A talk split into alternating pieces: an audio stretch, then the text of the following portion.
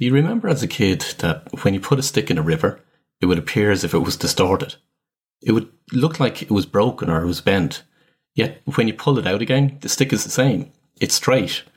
And you'd be fascinated that every time you put the stick in the water, it would appear to be broken again. And all that changed was that we placed the stick in water.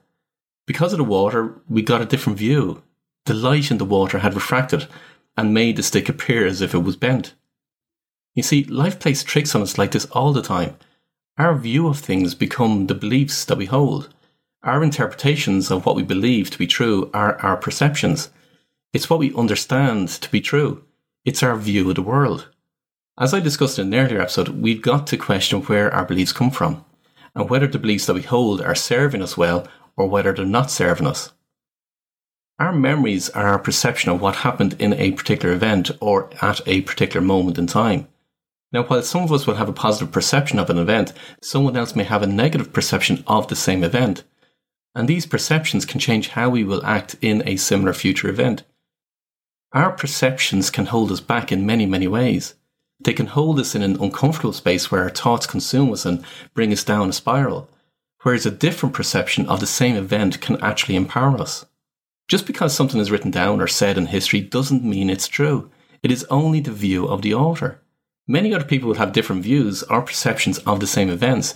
Therefore, you could say that the records of history are in fact false because it's one individual's view. What are the perceptions that you hold of past events or people in your life that are holding you back? When you look back over your life, what is the one negative event that you remember immediately? Try to recall that event and replay it in your mind's eye. And what you'll find is that you'll be replaying the event from your perspective, from your standpoint you'll remember what you were feeling and thinking. Now, step into the mind of the other person that was involved in the same event. What do you think they would have been saying to themselves, or either during the event or afterwards? From their standpoint, what would have been the reasons behind such an event happening? What could have caused them to take such an action in that particular moment? When you start to look at all the different angles to an event, instead of just your own viewpoint, you begin to understand there will have been several reasons or circumstances making up that one event. Now, by doing this, it will allow you to begin to dissolve the negative charge that you may have associated with that particular event. When you look at the event or that moment in time, begin to list down all the benefits that happened in your life as a result of that event. Now, I know it might seem strange, and especially on the very charged events, but list down what positive things have materialized in your life which could have been attributed to that event or that moment. What areas of your life have you become stronger as a result? Who in your life that is aware of that event has given you support?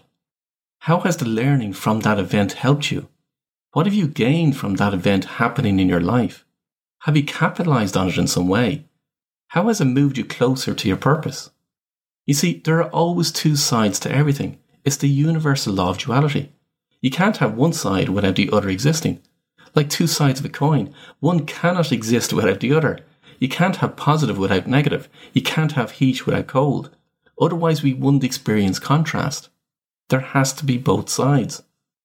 So while an event or a moment in time can be perceived as negative, there's always a positive for that same person.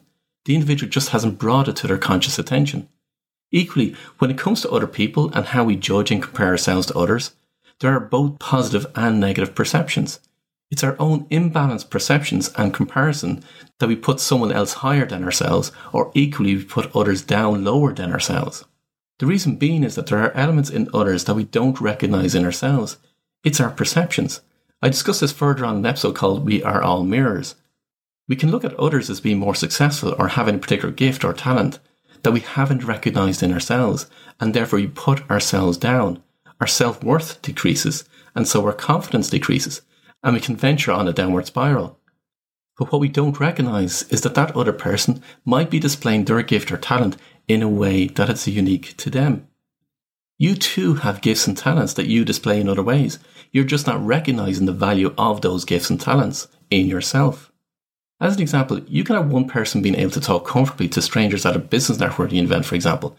Yet when you put them on stage to give a speech, they crumble. Whereas you can have another person perceived as being shy at the same business networking gathering, yet when they're on stage, they're the centre of attention. We display our traits, gifts, and talents in different ways to other people. It's not that one person is better than another, we simply display them differently. Equally, we can put other people down in terms of our perceptions of them. We can resent them. We can think that they are less than us. But again, that's because there are elements in those other people that we have not recognized in ourselves and owned within ourselves yet. And in order to be whole, we must own all parts of ourselves. What others might consider good or bad, but they're in fact neither good or bad. We might say about another person that they're very negative in the way that they talk about their staff, and therefore, in our mind's eye, we put them down. Or we might even go as far as to talk to other people about that person being negative about their staff. Yet in doing so, we displayed being negative ourselves. We've just done it in a different way. We haven't talked negative about our own staff, but we've talked negatively about that other person. Or we might talk negatively about something else in our lives, our job, our home, our relationships. We're displaying that trait in a different way or in a different aspect of our life. There are over 4,000 traits and each individual has every single one of them. However, each individual displays those traits in a different way. It's when we recognize that we too have the traits that we admire in others, as well as the traits that we resent in others, that we get to the point of our perceptions being balanced, in equilibrium, to being objective, to love. Our genius pendulum comes into equilibrium and we begin to own all parts of ourselves and to love all parts of ourselves. Our perceptions are a reflection back to us of what we see in others, but we yet don't recognize in ourselves. By not identifying the traits in others that you admire will mean that you're holding yourself back. You're making yourself small. You're lowering your own self worth and how you value yourself. But if you don't value you, then how can you expect others to value you? Yes, I know it's a harsh concept to accept, but it's the truth. And in my experience, just like the quote, the truth will set you free, when you realize this and know that you can learn and move forward, then you will reach new heights new levels of success and new levels of performance and higher states of being. Why? Because you're removing the blockages that are holding you back. If you knew you were more confident, then what difference would that make for you in achieving what it is that you want to achieve in life? If you knew nothing was holding you back and that there were no limitations, then what would you do differently? But let's go deeper. If you were to look at your life right now, what is it that you're resentful of? What are the people that you feel have wronged you? What are the things you feel you deserve but yet don't have? What are the circumstances that keep showing up in your life where you feel you have done exceptional work but yet for some reason you didn't quite make it? Or someone else got the promotion which you had hoped for but didn't get? Take a recent example in your life, bring it into your mind's eye, and reflect on what it is. What is it that shows up for you? How do you feel wronged? If you were to put a trait or a behaviour that that person who wronged you has, what is that trait? Name it. And to make it easy for you, take an example of a business partner that you've worked with for many years growing a business. Then the company gets bought over. Circumstances change and the business goes into decline. You're made redundant by the new management, but your partner is kept on. Not only that, but the debts that you signed in the business, you also gave personal guarantees for. And now that the business has gone into decline, the banks are after you for recovery of the debts that you owed. Now think of it. What is the trait of the partner in those circumstances that come to mind, which annoys you the most? Is it that you feel you've been wronged? Or perhaps it's the case that he displayed the trait of looking after himself while not caring about others? Is it disloyalty? What is the trait? Now, this may not be the scenario for you, but what is the most recent negative event in your life that shows up for you? Who are the people that you feel wronged you or didn't give you a fair deal, or whatever the trait or behaviour you dislike from that recent event is? When you have that one event in your mind's eye, now look back over your life and try and identify all the other negative events that have shown up for you, or all the other people that came into your life that you feel hurt by in some way. The relationships that you've had with different people, but yet they all display the same traits or behavior towards the end of that relationship. List them all out, and then list out the characteristics, the behaviors, or the traits of those individuals. And what you'll find is a pattern a pattern that will show you the same trait or characteristic and the same behavior or similar to all the people that you've listed. It's that pattern that you're looking for. You see, those people or those events are mirrors for you. They're reflecting back to you what you need to learn, what you need to recognize, own, and take control of for yourself. Those parts of you that you don't yet own in yourself.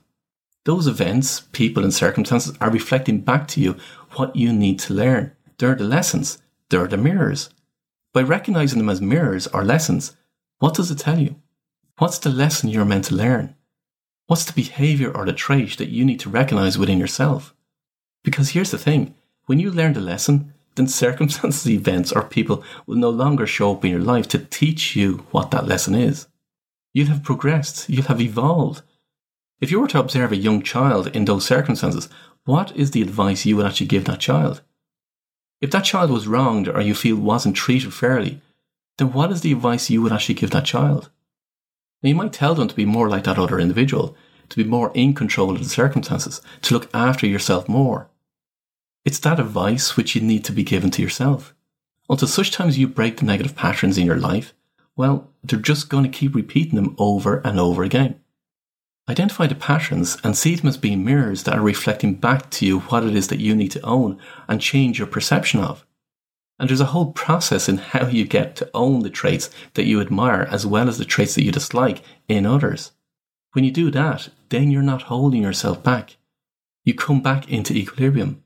But first you need to identify the traits that you admire or dislike in others. If you don't, then it'd be like the U2 song Stuck in a Moment. You'll be ever stuck there, in that moment, which is holding you back. So consider for yourself, what are the people in your life that you resent or hold negative feelings towards? And who are the people that you admire and as a result put yourself down in comparison to them? What are the moments in your life that you currently perceive as being negative? Whether you're judging yourself, judging others, or judging events, you have an imbalanced perception. That's when you're seeing the stick as being broken.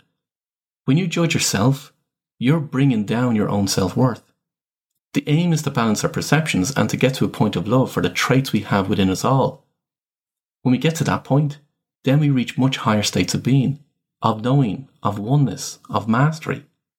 Now, if you want to know more about how to dissolve those moments in your life where you perceive them as being negative, or you want to own the traits that you admire or you dislike in others, just go to my website, paulwilliamdavis.com, and reach out to me there. But until next time, I wish you every success.